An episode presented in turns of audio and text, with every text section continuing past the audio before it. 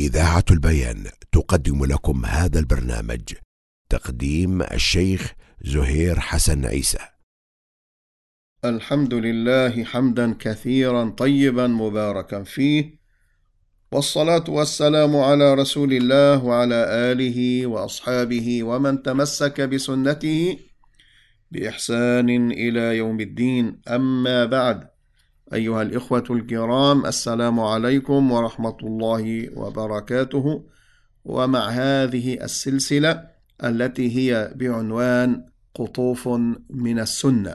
عن ابن عباس رضي الله عنهما قال كنت خلف النبي صلى الله عليه وسلم يوما فقال يا غلام احفظ الله يحفظك. احفظ الله تجده تجاهك. وإذا سألت فاسأل الله. وإذا استعنت فاستعن بالله. رواه الترمذي وقال حسن صحيح. في هذا الحديث العظيم جمل جامعات عظيمة عظيمة المبنى والمعنى. فقوله صلى الله عليه وسلم احفظ الله يحفظك. قال النووي رحمه الله احفظ أوامره وامتثلها. وانتهي عن نواهيه. يحفظك في تقلباتك في دنياك وآخرتك. قال ابن رجب رحمه الله احفظ الله يعني احفظ حدوده. لا تتعدى حدود الله.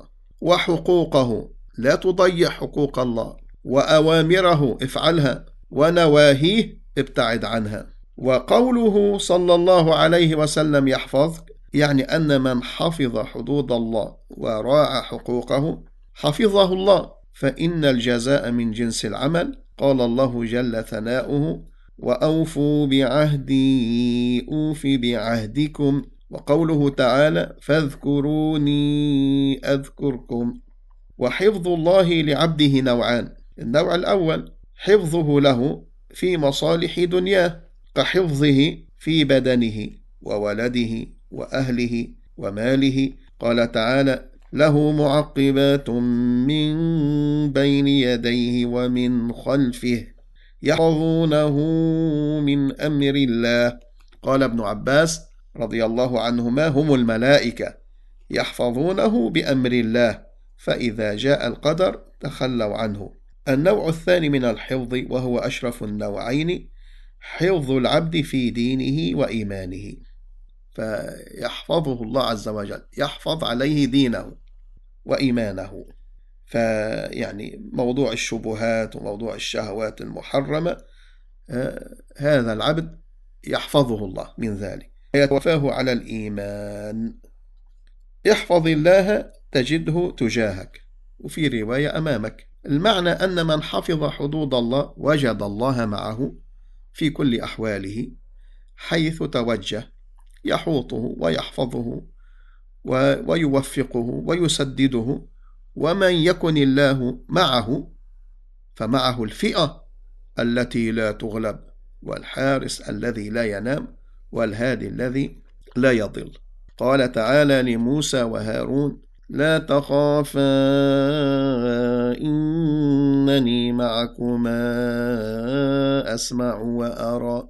وقال صلى الله عليه وسلم وما ظنك باثنين الله ثالثهما وقال صلى الله عليه وسلم لا تحزن إن الله معنا قوله إذا سألت فاسأل الله قال النووي فيه إشارة إلى أن العبد لا ينبغي له أن يعلق سره بغير الله بل يتوكل عليه في جميع أموره في جميع أموره.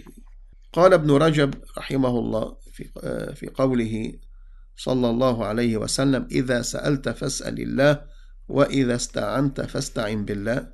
هذا من قوله تعالى يعني منتزع من قوله إياك نعبد وإياك نستعين.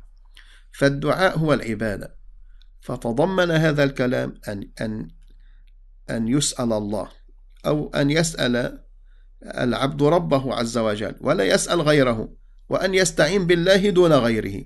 واعلم أن سؤال الله عز وجل دون خلقه هو المتعين لأن السؤال فيه إظهار الذل من السائل والمسكنة والحاجة والافتقار وفيه الاعتراف بقدرة المسؤول على رفع هذا الضرر ونيل المطلوب وجلب المنافع ودرء المضار. ولا يصلح الذل والافتقار إلا لله وحده لأنه حقيقة العبادة.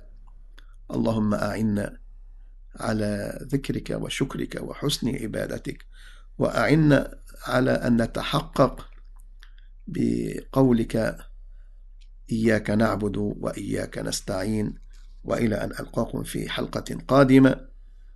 بمشيئة الله تعالى أستودعكم الله الذي لا تضيع ودائعه والسلام عليكم ورحمة الله وبركاته.